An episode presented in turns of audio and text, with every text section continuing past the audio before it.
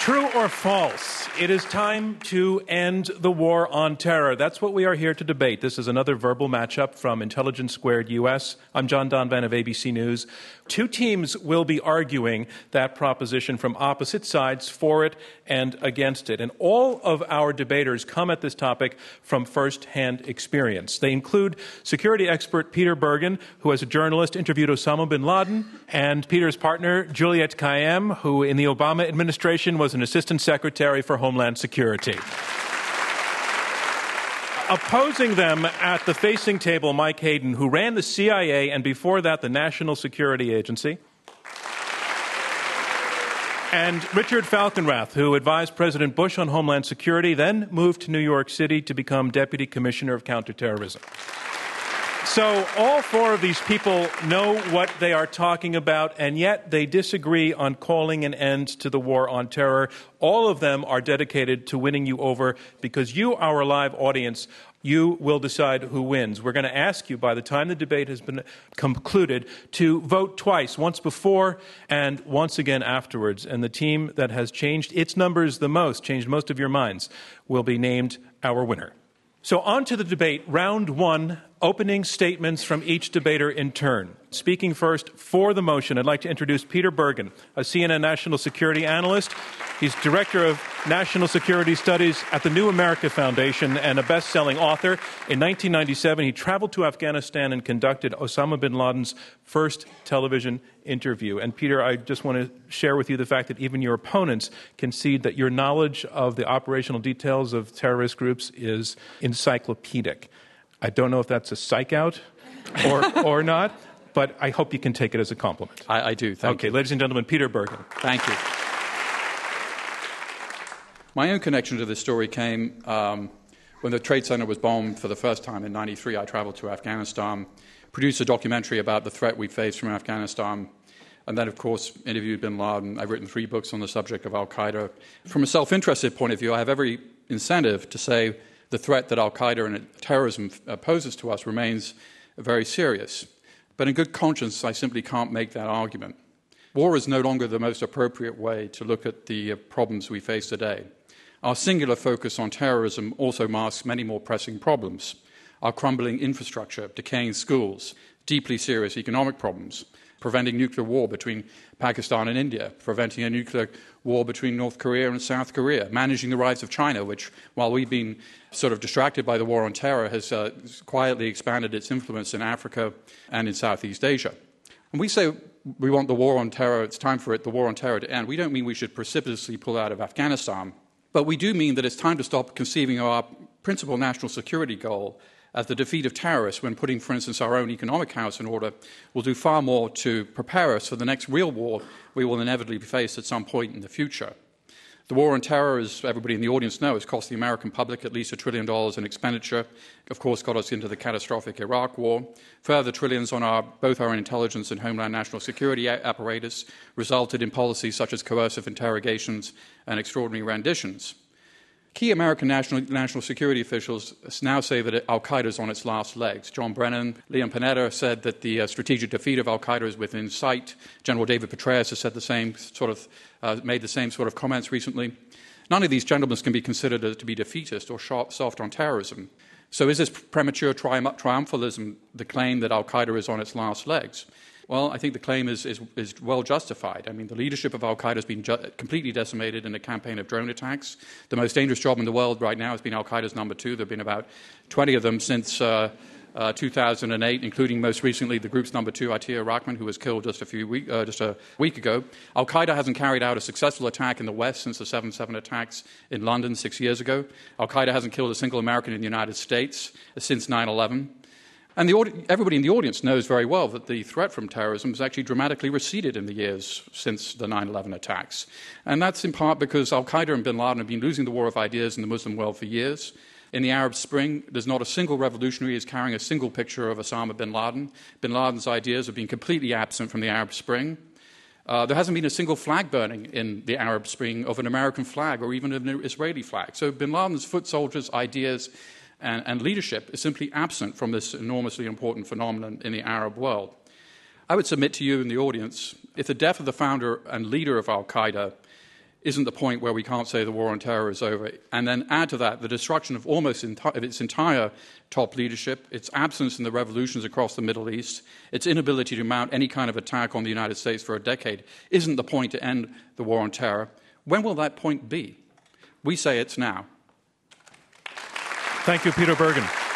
Our proposition is it's time to end the war on terror. And here to speak against this motion, Michael Hayden, an Air Force four star general. He's former director of the National Security Agency and the Central Intelligence Agency. He has overseen virtually every branch of the intelligence community. He is now a principal at the Chertoff Group. And I, I understand, uh, Mike, you have a, a great deal of Pittsburgh in you. I, I do. And, and, and, that Pittsburgh uh, returned the affection by naming a highway, stretch of highway after you. Actually, it's a street right next to Heinz Field, and the first question I asked was, can I park there during football games? Ladies and gentlemen, Michael Hayden. Well, good evening, and thanks for the opportunity to talk about such an important topic. And it is, really is an important topic. It's not something that we should just decide idly. It's not something we should decide because we're merely in a celebratory mood. George Tenet was the uh, DCI, the Director of Central Intelligence. In 1999, sent a note out to all of us in the intelligence community saying we're at war with Al Qaeda. And George was, but America wasn't. America went to war with Al Qaeda shortly after the attacks on September 11, 2001. Two successive American presidents have defined us as being at war with Al Qaeda. The American Congress has defined us as being, as being at war with Al Qaeda, and the American court system has defined us as being at war with Al Qaeda when a defendant attempting to claim he had been denied his right to a speedy trial because he had been in detention for several years.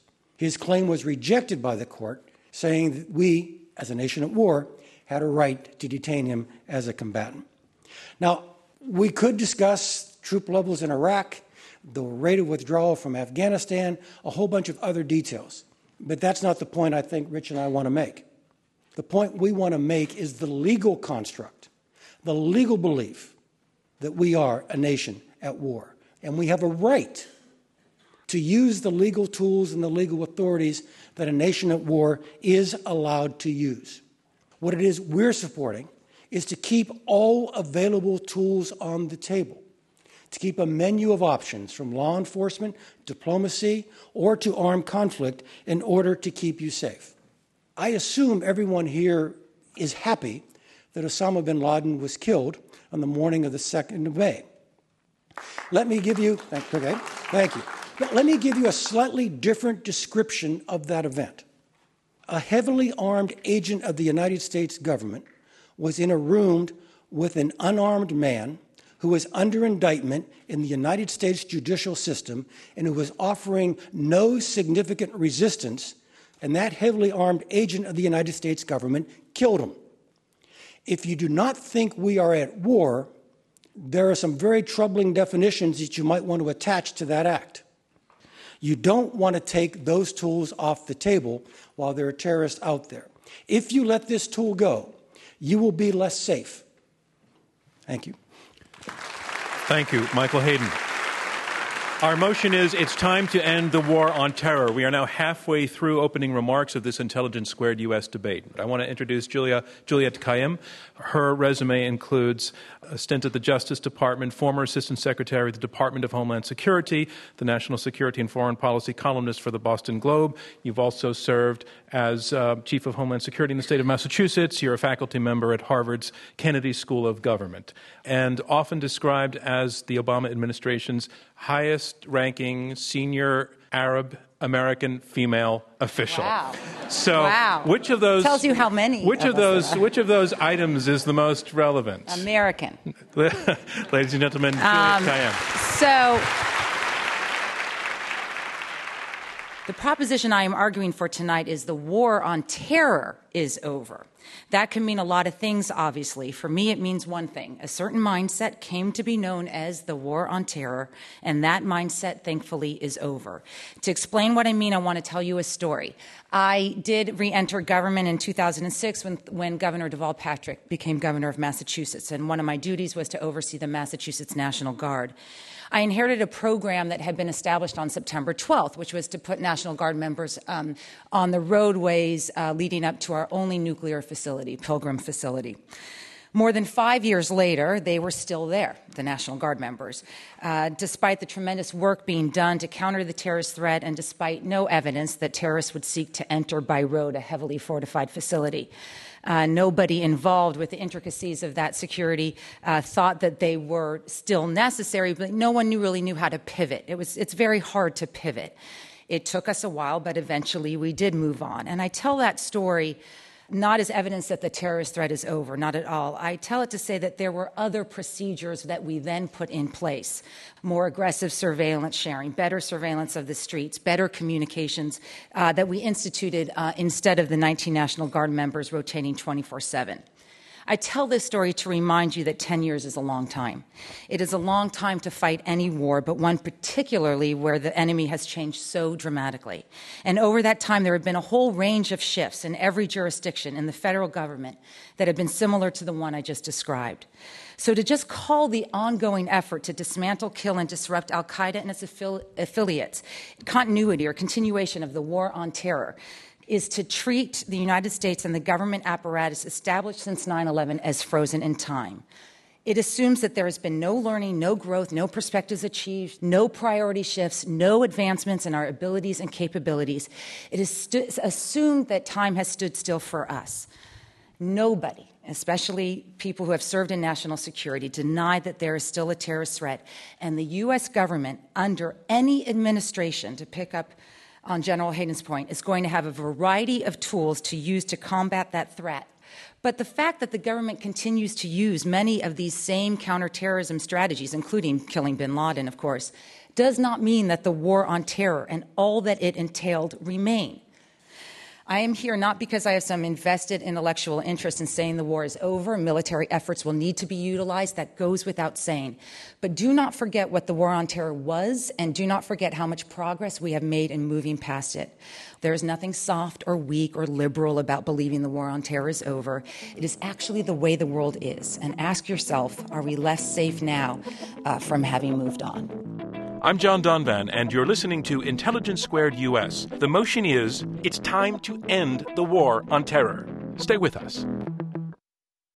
Our motion is it's time to end the war on terror. And here to speak Fourth, and against the motion, Richard Falkenrath, who has served as Deputy Commissioner for Counterterrorism of the New York City Police Department and as Deputy Homeland Security Advisor to President Bush. Richard, um, I, I, don't know if you know this. Coincidentally, we lived on the same street in Washington during that period, and all of the neighbors had a habit of watching your face as you would come home from work every day to try to figure out if we were in trouble or not. And I, I just wanted to congratulate you on your poker face. Oh, thanks. Because we John. never knew. Ladies and gentlemen, Richard Falcon. that was a, a, scary time, and happily it's over. Um, debates like this often turn on trying to convince the audience, the voters, of a definition. And if you get them thinking about a proposition defined your way, it's clear which side should prevail. And if you get them thinking about a proposition defined the other way, it's clear which side should prevail. Uh, and this is no uh, exception to that rule. War on terror. War is a, is a legal state, as Mike said. It is uh, decreed by Congress, and in fact, they did decree it in this case with the authorization for the use of military force. And the way I understand this proposition, this that we're voting on here, is essentially: do should we repeal or modify this in some way or another? But it's worth noting exactly what it says. It says that the president is authorized to use all necessary and appropriate force against those nations, organizations, or persons he determines, determines planned, authorized, committed, or aided the terrorist attacks that occurred on September 11th or harbored such organizations or persons in order to prevent any further acts of international terrorism against the United States by such nations, organizations, or persons. Now, our position is quite simple is that this should stay the law of the land.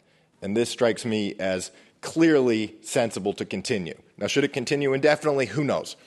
I'm not prepared to say exactly when it should stop, but right now, today, when we know some of the perpetrators of 9 11 are still at liberty presumably in Pakistan, it really makes no sense whatsoever to repeal this. Now, Juliette and Peter would have us think instead about the proposition a different way. And say it's about a mindset. It's about that terrible state that John referred to when neighbors would look at a senior White House official's face to see how it was when he came home from work. That's really not the proposition here. Yes, there were lots of things. There were, we want to have a, another proposition, which was, you know, did President Bush overdo it in the first four years after 9 11? That's a whole different debate. This is not about whether we think President Bush got it just right in the first couple of years after 9 11 or not. This is also not really a partisan issue. And yeah, I worked for Bush, but I also worked for Mike Bloomberg. He, who knows what he is? I mean, he was a, uh, now he's independent, then he was a Republican. At one point, he was a Democrat. This is not really a partisan thing. President Obama's rhetoric is very different from President Bush's. But the practice, the nitty gritty of what happens in counterterrorism internationally, operationally, not only is it fundamentally unchanged, Obama is tougher, he's sharper. I'll give you just one example. There is a list of individuals who may be targeted by name individually for lethal airstrikes. Under Bush, that list consisted only of non US persons, so foreigners. If we are to believe what we read in the paper, President Obama has added a U.S. citizen to that list. That individual, Anwar Awlaki, is in Yemen. He is a U.S. citizen. He is vulnerable to lethal strike today that are lawful under U.S. law. I submit today it makes no sense to repeal that law at this time, and thus, under the terms of this debate, end the war on terror. Thank you. Thank you, Richard Falkenrath. And that concludes round one of this Intelligence Squared U.S. debate, where the motion being argued is it is time to end the war on terror. So now on to round two, where the debaters address each other directly and answer questions from the audience and from me. We're here at the Skirball Center for the Performing Arts at New York University, we have two teams of two arguing this motion. It is time to end the war on terror. The side arguing for that proposition, Juliette Kayyem and Peter Bergen, are arguing that it never made sense to call our response to September 11th the war, and that in any case, the enemy that provoked that war, Al Qaeda, is now on its last legs. Arguing against the motion that it's too soon to end the war on terror, Michael Hayden and Richard Falkenrath, their view, there are still enemies out there dedicated to hurting us, and is that as long as they are there, calling it a war gives the government the tools and the powers that it needs to protect the people. I want to ask a question to, to the side that's arguing that it's time to end the war on terror, and it's this. Do our enemies have any say in telling us whether this is a war or not? If they are there and they want to hurt us. And even if Al Qaeda had been put on the run, it was clear in the documents that were recovered from Osama bin Laden's hideout that they were still trying. And as long as they're still trying, as long as it's a war to them, can we say that it's not a war to us? Well, there's a very substantial difference between intent and capability. Um, I mean, sure, there was in, when, in bin Laden's house in Abbottabad, there were all these blue sky plans to attack us on the 10th anniversary of 9 11. Uh, these were kind of doodlings of a guy who was basically spending five years with his three wives uh, with not much to do. Um, and uh, thinking about, you know, it was like some sort of grotesque parody of a Dr. No James Bond villain, uh, sort of sitting there, coming up, uh, plotting mayhem. Uh, but, you know, these were not, you know, the government itself, DHS has said, you know, that there's nothing, there was nothing there there. There was no operation. He was, he was essentially somebody who history had sidelined. And for us to sort of live in a state of constant fear that they're going to do something to us is basically to hand them a victory that they didn't even have Let's hear when he Richard, was alive. Richard so the direct answer to your question, John, is no, they don't. Whether we are at war or not is up to the United States and its constitutional authority to decide. But Peter did want something once again that he did in his opening remarks, which is try to get you to think that we somehow stand for the proposition that you should live in constant fear forever. Nothing could be further from the truth. I work for the NYPD. Our job is not to make the people feel unsafe in their communities. You want people to feel safe. That's why you show up at work in the morning and do your job. So just let's be clear. We're at war on terror. We have this continued legal status of a war on terror so that everyone doesn't live in constant fear. Okay, I'm, a, I'm a lawyer, and so let me tell you what the AUMF says. The authorization for the use of military force is is limited to Al Qaeda and its affiliates and it gives the president authorization to use a whole bunch of tools, including military action, but a whole bunch of them to fight Al Qaeda was responsible for 9 11 and its affiliates. That's what it does, and that is great. But let's, not, but let's also not forget their legal analysis. Their legal analysis, if you want to talk law, was actually that because it was a war on terror, right, Congress in many ways could not limit the president's authority in a, in a number of items that we can remember, that we can all go through right? But we're not here to debate law because that's not that's Michael It's too easy. Right. It's too easy to debate the law because actually then I'm on their side and then I shouldn't have shown up. Michael Hayden. I, I, just want to add the whatever, whatever label we put on it, war on terror, war against Al Qaeda and its affiliates, the legal authority under which we operated was against Al Qaeda and its affiliates. That all we have been doing has been designed against that opposing armed enemy force. So, so don't be confused by the labels. But do you, but do you hear your, your opponents saying that as a practical matter, as a, almost a cultural matter, the term war suggests much more than the issue of a legal authorization, that it does reflect a mindset, and that talking about a war is a great deal more than, than the, the narrow the narrow legal sense that you're talking well, about? Well, it can be, but you need an actionable proposition. I mean, you need something that you actually can decide on. General Hayden and I showed up in the same government for three years. We didn't come to work with an identical mindset. We came with slightly different mindsets, and he at the time was an active military officer. I think it had even different meaning to me than a civilian in the White House. So it is a very subjective thing. So, Juliette, he's no. saying your, your definition of war is too subjective. I think that's uh, a, a weird way to put the war on terror, only because – what followed from calling it a war on terror, which was not my language. I mean, that, that was the language of an administration that determined that after 9 11 we would conceive of it as a war and it would have all sorts of implications, not just legal implications, but implications for a whole range of activities because we were going to call it a war. So it wasn't our language, it was the language of the AUMF. So to say now that we're calling it a feeling seems like you're sort of, you know, it's, a, it's just a little bit of amnesia there, I think. Michael Hayden. Yeah, I'm, I'm confused. Are we a nation at war or not? Is the question I would ask. And we've had some commentary here about some things that were done over the last 10 years, and there's been some criticism or implied criticisms that some of these were overreactions or, or not in the best traditions. I'm, I'm not here to debate that. I am here to suggest that we are not at our best when we are fearful and, and that to the degree that we are not fearful, we adhere to the best of our traditions. Lincoln's quote about the better angels of our nature. We are able to do that more freely now because the threat is incredibly much reduced. And it's much reduced because those people who did those things are largely dead. I don't think it's time to give up that capacity to give up that authority. Why, Michael, if they're mostly dead? Because P- Peter mentioned, he mentioned um, Dave, because they aren't all dead. And, and Peter mentioned John Brennan and Leon Panetta and Dave Petraeus giving rather rosy descriptions of Al Qaeda. I mean, rosy from our point of view. They were talking about Al Qaeda in Pakistan, in the tribal region. They were not talking about the franchises in Yemen or in Somalia or in the Islamic Maghreb. And none of them have suggested this is over. Peter Bergen. I'm glad General Hayden has conceded that so many of our principal enemies are dead. I mean, that's usually how you end a war, when your enemies are mostly dead.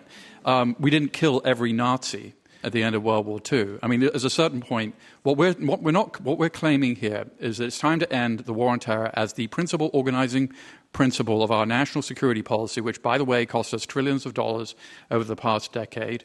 And Richard said, you know, that we're not, he's not, we're not debating the war on terror as it was produced by uh, President George Bush in the first four years. Well, I mean, let's try and take that back for our side a little bit. We are, the war on terror was not the war on Al Qaeda and its allies. It was an open ended conflict against a tactic uh, that produced a lot of enormous uh, problems for this country, including the, the Iraq War and all that, the legacy we have from that.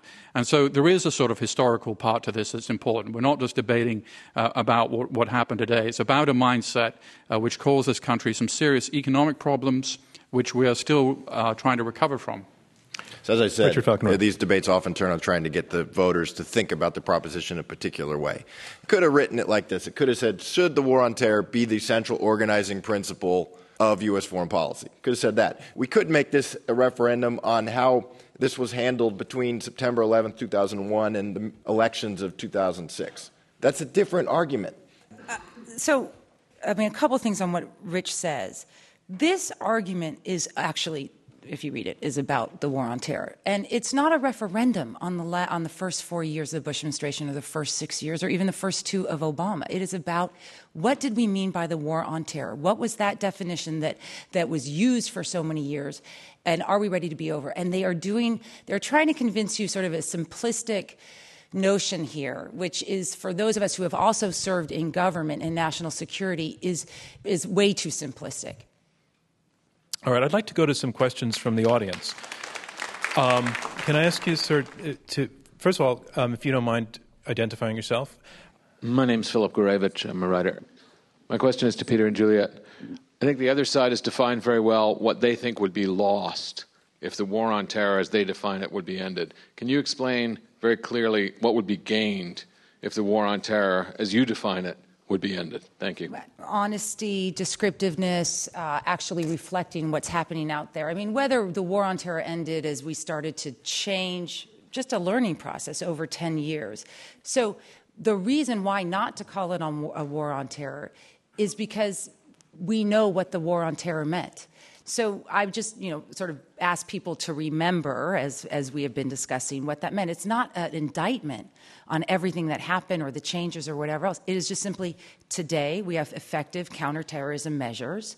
But I, th- I, think the question might also might also sense. be reframed as what's the harm to con- in continuing to call it a war on terror? Well, then that's my that's my I I viewed the war on terror as so expansive that explains a 10 year or 8 year trajectory I'm not going back to say, oh, look how horrible they are. I'm going back to say that's what the war on terror was. Aren't we glad that we have moved away from that? Okay. They moved away Let, from it, we moved away. I just want to see if your opponents would like to respond. Yeah, uh, Michael I'll, I'll, talk about one dimension of the expansiveness. You know, war on terror, whatever the rhetoric was, I did not have the authority to do against Hezbollah and other terrorist organizations who were unaffiliated with Al Qaeda and not responsible for the attack of 9 11, the authorities I had to deal with this well, clearly defined enemy. So the expansiveness in that dimension wasn't expansive. But was not the invasion of Iraq, which had its own authorization, also part of the war on terror as they're describing it? I did, okay, so did the attack on 9 11 create an environment in which the, it was more likely that our government would make a decision to go to war with Iraq? I think that's clear. The war in Iraq was not tied to the authorization for the use of military force. People like me in the American intelligence community made it very clear that there were not operational connections between the Iraqi intelligence service and Al Qaeda, the named enemy, in the AUMF. But, John, I mean, is, is it, to your direct question, the answer is President Bush and his principal officers and explaining the rationale for going to war against Iraq did reference the war on terror extensively and repeatedly. Now, whether that was an appropriate characterization or not, uh, who knows? But I mean, they did. Well, I think we do know. Okay. Right. Is this a debate about ending the war in Iraq or ending the war on terror? Well, they were related to each other. I mean, that was the way the way the war was sold was that it was part of the war on terror. That was the intellectual architecture of the war. But uh, again, Peter, that, those are events of a half a decade ago or longer. Well, we're still in Iraq. Well, well, yeah, we are. With, and frankly, we all have to deal with life as it is, not as we wish it would have been. And so when I, oh, oh come, there are People who are actually responsible for things have to deal with the world as it is, not as they wish it to be. And that may be the actual core of the debate. All right, I'd like to go to another question. Do you mind giving us your name, too? Thank you. Yes, my name is Eileen Karlbach. I don't understand the economic benefits of ending the war on terrorism, and I am tired of this recession. How will ending the war on terrorism give money back? Well, I mean, it's a factual matter that we spent a trillion dollars at least in Iraq, right? I mean, we're, we're by winding down there and uh, no longer part of the war on terror there, uh, we're going to save ourselves a lot of money. As a factual matter, we spent half a trillion dollars on our intelligence. Uh, I think Juliette would have a better answer on how much we spend on our homeland security. We spend a huge amount of money on this, and we can't afford it right now. And clearly, uh, there is some belt tightening that is needed. And if we stopped having this fearful construct of the war on terror, it would help making the hard decisions that we need to make. We are going to have to reduce the number of people in our intelligence apparatus. Mm-hmm. Uh, we are going to draw down in Afghanistan and in Iraq. Uh, and by saying that the war on terror is over, that is, you know, that's going to help uh, those decisions. We, we asked um, or Slate, Slate asked its readers to submit questions to us, and the Slate selected a few for us. And I'd like to, to bring one of them up because I think it goes to this side. And to some degree, Richard, you addressed this, you touched on this, but it's more specific. His name is Peter McKay. He's actually from uh, New York City. Since you believe it is not yet time to end the war on terror, could you please explain what specific conditions you would have to see met to know that that time has come? No. All right, fair question. Michael okay. Hayden? Yeah, um, I'm kind of with Rich. This will be something that uh, we'll recognize when we see it, like the Supreme Court Justice described something else. Everybody I know who is actually responsible for getting us to the state we are in now, which is far better than we were one, five, or 10 years ago. No one thinks it's time to stop. No one thinks that we have gotten to a point where Al Qaeda is sufficiently non resilient that it cannot regenerate. Richard, why is it difficult to foresee what those conditions would be? Well, uh, it's just something that I wouldn't want to write down on paper or articulate until you have to. And so I'm quite comfortable with the proposition tonight that now is not the time to do it. Do I want to rule out that some future time, if we have a new government in Pakistan, fundamentally changed environment in the Horn of Africa and the Arabian Peninsula, might there be the conditions then? Maybe. But there's nothing pushing it. There's no, as a, one of the first questions that came from the audience, sort of, what's the harm? I'm not seeing any harm. I'm John Donvan, and you're listening to Intelligence Squared US, Oxford style debating on America's shores. The motion is it's time to end the war on terror. Stay with us.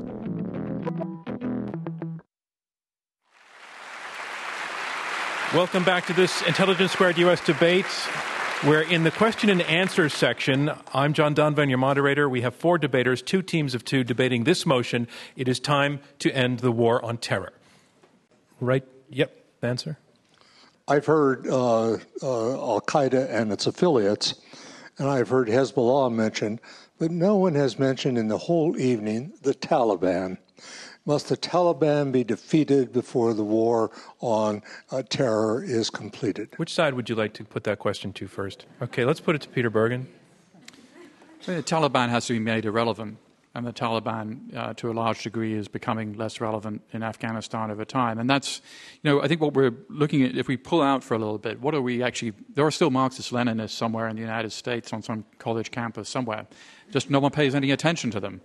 And you know we're at the point where Al Qaeda and its ideas, and, and we conclude in that the Taliban, but which, by the way, enjoys only a seven percent favorable rating in Afghanistan right now. There's nothing like living under the Taliban as a prophylactic to uh, their ideas about creating utopia here on earth. Uh, you know, we these these ideas are becoming irrelevant, and that's why the war on terror should should be ended. I mean, we've just heard from Rich that he won't even tell us when the war will end.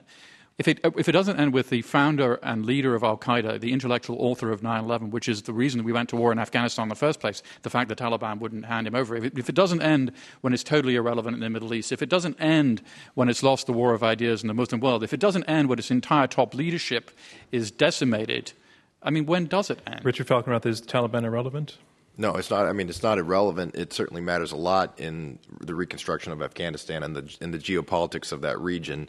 Uh, there's no question that they supported 9/11, the Taliban organization. They supported Al Qaeda prior to 9/11. So it's a long-winded way of saying they are not essential to uh, some sort of winning the war on terror, prevailing them. But there's no question that because of their historical legacy, they are legitimate targets for the U.S. military in what we call are calling here the war on terror as it operates in Afghanistan and Pakistan. Um, ma'am? Hi. Often a war is constituted with about troop, troop levels.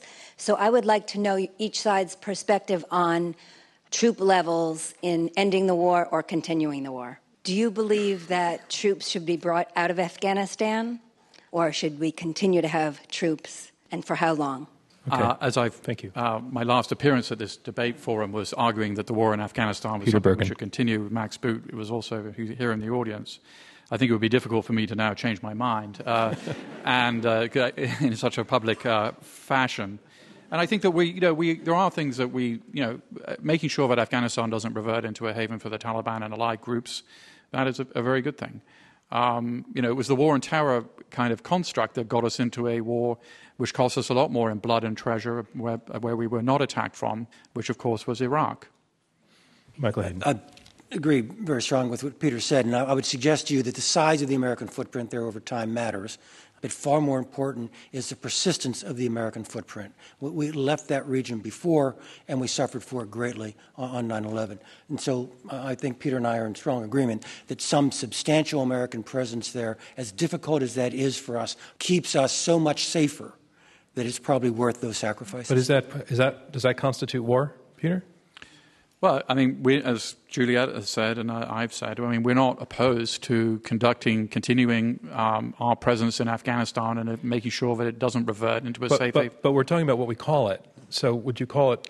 well, you call I, it you know, war, it's a war against? Al Qaeda and its allies. The president, President Obama, correctly redefined downwards uh, this open-ended global conflict against a tactic in, and named the enemy. Right in the center. The people on this side uh, define ending the war on terror as repealing the legal instrument that authorized military force.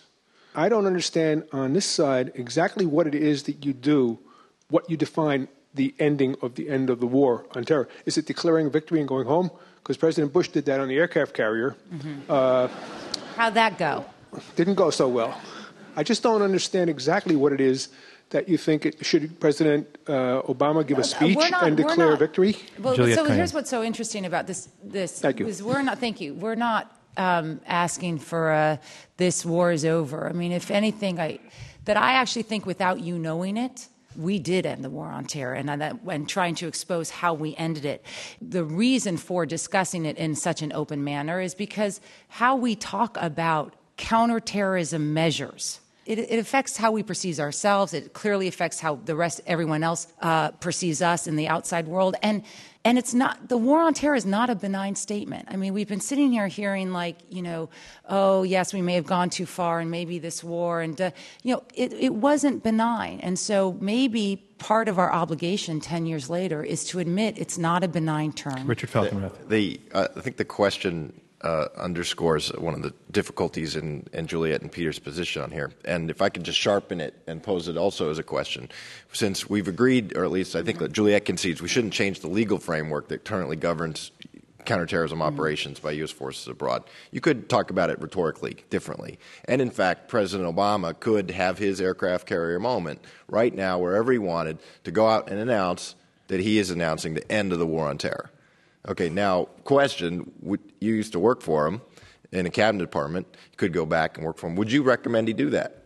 Why, wouldn't, why would I not recommend that? I'm actually, you would? What? He would never do it, first of all. No, you'd be fired. Politic, let me tell you why he wouldn't because it took me nine months to move 19 Massachusetts National Guard members uh, from, a, from a pilgrim facility.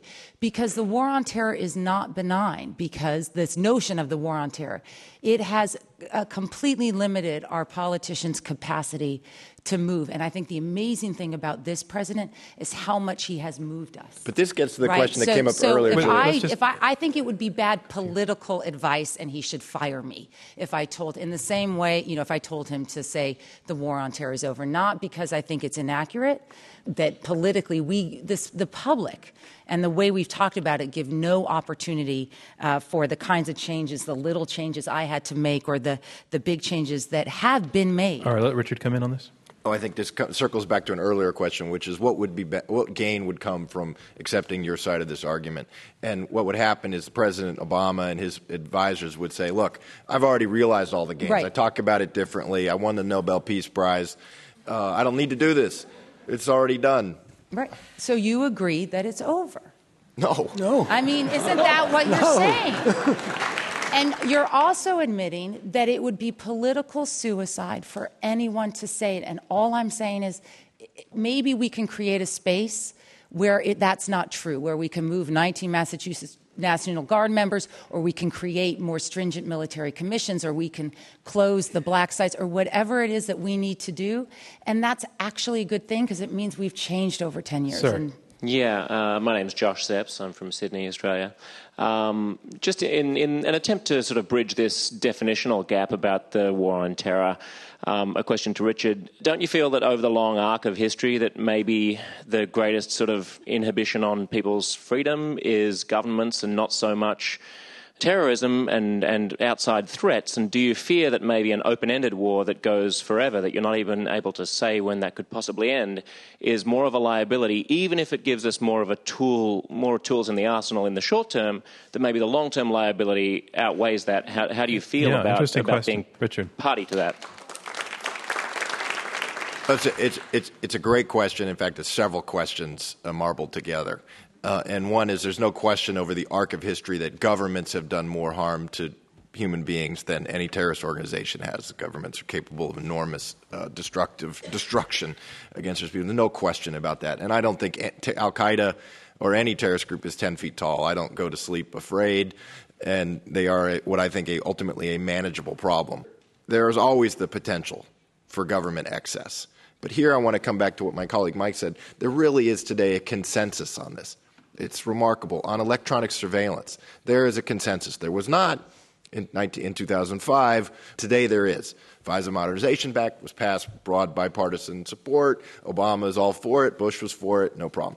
On detention, right? There is actually consensus on what happens now from where it was with Bush to today. On tribunals, also consensus. So, long winded way of saying, to your question, yes, there are risks there. We must constantly be vigilant for them, but there is broad consensus right now on where those lines should be drawn across the political elite in Washington. This narrative of consensus was not a consensus necessarily of choice.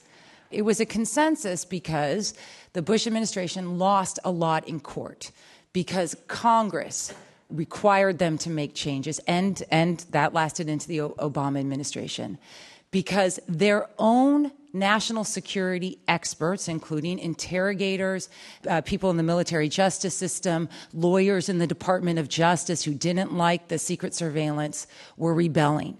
Right? This was not so. So I'm glad that there's a consensus, but it's just I, I challenge this notion. And that concludes round two of this Intelligence Squared U.S. debate. So here's where we are. We are about to hear brief closing statements from each debater in turn. Our motion is it is time to end the war on terror. And speaking first against the motion, Michael Hayden, former director of the National Security Agency and the CIA. Thanks, John. Our, Richard, Richard's purpose in mind here tonight was not to defend all aspects of what our government has done over the last 10 years. Uh, what we're looking at is, broadly speaking, how should we conceive ourselves in order to ensure our own national security. And, and I mean no disrespect, but I'm trying to follow in detail what it is we're arguing against from the other side. And I think it's not an unfair characterization. Continue what we're doing, but we have a desperate plea to repackage the atmospherics around which that which we are doing. And from Peter, I think I'm getting the argument that you've been successful. Back off. You've won the thing. And from Juliette, I'm getting the argument you shouldn't have been doing all those things that you were doing that Peter said were successful because it enabled you to win those things. And Peter's right. Massive events in the last six months the Arab Spring and the killing of bin Laden. If one were to write a history of the American Civil War, one could determine, I think looking backward, that the decisive events took place in the first three days of July in 1863 with the fall of Vicksburg and the defeat of Pickett's charge going up Cemetery Hill. I think historians, would agree it was decisive. But there was 21 months of war left after that. And spiking the football and calling it a win and walking away from the battlefield in July of 1863 would have put at risk all that we now know have been achieved by that point. Thank you, Michael Hayden. Our motion is it is time to end the war on terror. And to speak for the motion, Peter Bergen, a CNN national security analyst and director of national security studies at the New America Foundation. We've heard from Rich tonight that Al Qaeda isn't 10 feet tall and also it's a manageable problem, but also that we should be uh, at war against this uh, terrorism tactic until the 22nd century. Uh, that there's no circumstances that he can define tonight when we should declare the, the end of this war. And as we were thinking about this question, we turned to two of the leading experts uh, on terrorism in the world uh, for some counsel. One of them said, We here in the United States certainly are much safer. Al Qaeda still exists, but it's been massively damaged through nine years of an onslaught against them. Our defensive abilities here in the country, our intelligence, our law enforcement, our, our homeland security is much better. So there's no, there's no question the United States is safer. The second leading expert said just a few weeks, weeks ago future t- attacks are going to be more numerous but less complex less well organized, less well likely to succeed, and less lethal if they do succeed. I think the killing of bin Laden will accelerate that change. The first expert was Richard Falkenrath speaking to CNN almost exactly a year ago, and the second expert was General Hayden speaking to the Associated Press this summer after the death of bin Laden. We agree with both these gentlemen that Al Qaeda has been massively damaged, and that there's no question we're safer, and that this much weakened Al Qaeda is far less likely to succeed with any of even of the small bore attacks it will try and pull off in the future, and that this process of Al Qaeda decline has been accelerated with the death of their leader. And for these reasons, and because we agree with these gentlemen and others we've outlined this evening, we urge you for the vote, to vote for the motion that it's time to end the war on terror. Thank you, Peter Bergen. Our motion is It is time to end the war on terror. And here to speak against the motion, Richard Falkenrath, who is former Deputy Commissioner for Counterterrorism at the NYPD and Deputy Homeland Security Advisor the easiest thing to do for us in this debate tactically is just sort of to decry the rhetorical excesses that, frankly, Juliette has de- decried of the first few years after the Bush administration. It was a very divisive time in our political life, a uh, very troubling time, frankly. But I, I, was struck today actually walking to this debate. I saw something that made me say I shouldn't just dismiss it all completely, which was there was a fire truck going by uh, and it was barreling to some emergency. And on the front, they had stenciled support our troops, which said to me that the local responders, these local officials who, who are not in the military and have no extra authority gained from any of these laws that have been passed, in fact, see a certain common purpose with the military officers and the intelligence officers who are still at war in a technical, though somewhat invisible uh, sense. And that's, I think, a useful way to remember this. It, it isn't the, the, the sense of unity that this country achieved post 9 11 about dealing with this problem also was a little bit ahistoric. Which is my way of saying, yes, there were many bad things that happened at that time, things that I criticize, and as Peter notes, I've written about it and talked about it. But there were also some good elements of it. If, if there was no better way rhetorically to unify the various actions of many different parts of America the military and the intelligence, lawyers, the first responders, the rest. Uh, then war on terror. That's what they came up with, and it worked all right. So, on that basis, in addition to the legal arguments we've, ex- we've urged you to accept, I urge you to vote against this motion. Thank you, Richard Falkenrath. Our motion is It is time to end the war on terror, and here to speak for the motion, Juliette Kayyem, the National Security and Foreign Policy columnist for the Boston Globe and former Assistant Secretary at the Department of Homeland Security. They would have you believe that we simply want to repackage something, and they would have you believe that we would want to throw away laws that would have given Obama the authority to kill bin Laden and they want you to believe that there's this sort of continuity of behavior over the course of the 10 years. And none of that is true. Because, one, we're not saying throw away the laws, throw away the uh, authorization for the use of military force, nor is the war on terror a benign statement. And the continuity has actually been, I think, one of the sort of, I think what's happened over the last 10 years has been sort of remarkable because it was not continuous. That what you saw over time was the American public, Congress, the courts, the Supreme Court several times, the Bush administration itself with its own internal conflicts, and a change in leadership between the presidents show that it wasn't continuous, right? So now we're supposed to wake up 10 years later and say, okay, well, that was, it was good we called it that, and let's just continue to call, about, call it that because that was it's benign or you know it, it's just a legal matter. And all, all we're asking you to do is actually think about that a little bit differently. Remember the 10 years. Be grateful for the work of both administrations. But also realize the war on terror as a unifying force is no longer accurate or benign. Thank you. Thank you juliette kayyem and that concludes our closing statements and now it's time to learn which side you feel has argued best our motion is it is time to end the war on terror. And recall, the side that has changed the most minds, moved its numbers the most in the course of this debate, is declared our winner. Here are the results. Before the debate, 41% of you were for the motion, 28% against, and 31% undecided. After the debate, 46% are for the motion. That is up 5%. 43% are against. That is up 15%. And undecided went down by 20% to 11%. That means the side against the motion has carried this debate. Our congratulations to them. And thank you for me, John Donvan from Intelligence Squared US. We'll see you next time. This Intelligence Squared U.S. debate, presented by the Rosenkranz Foundation, was held at New York University's Skirball Center for the Performing Arts. Robert Rosenkranz is chairman. Dana Wolfe is the executive producer. Maureen McMurray and Rob Christensen are the radio producers. Damon Whittemore is the audio engineer. And I'm your host, John Donvan. For more information or to purchase tickets to future events, visit www.iq2us.org. To hear the full unedited version or to sign up for the Intelligence Squared podcast, visit npr.org slash intelligence squared. You can also follow us on Twitter at IQ2US. Intelligence Squared is distributed by NPR.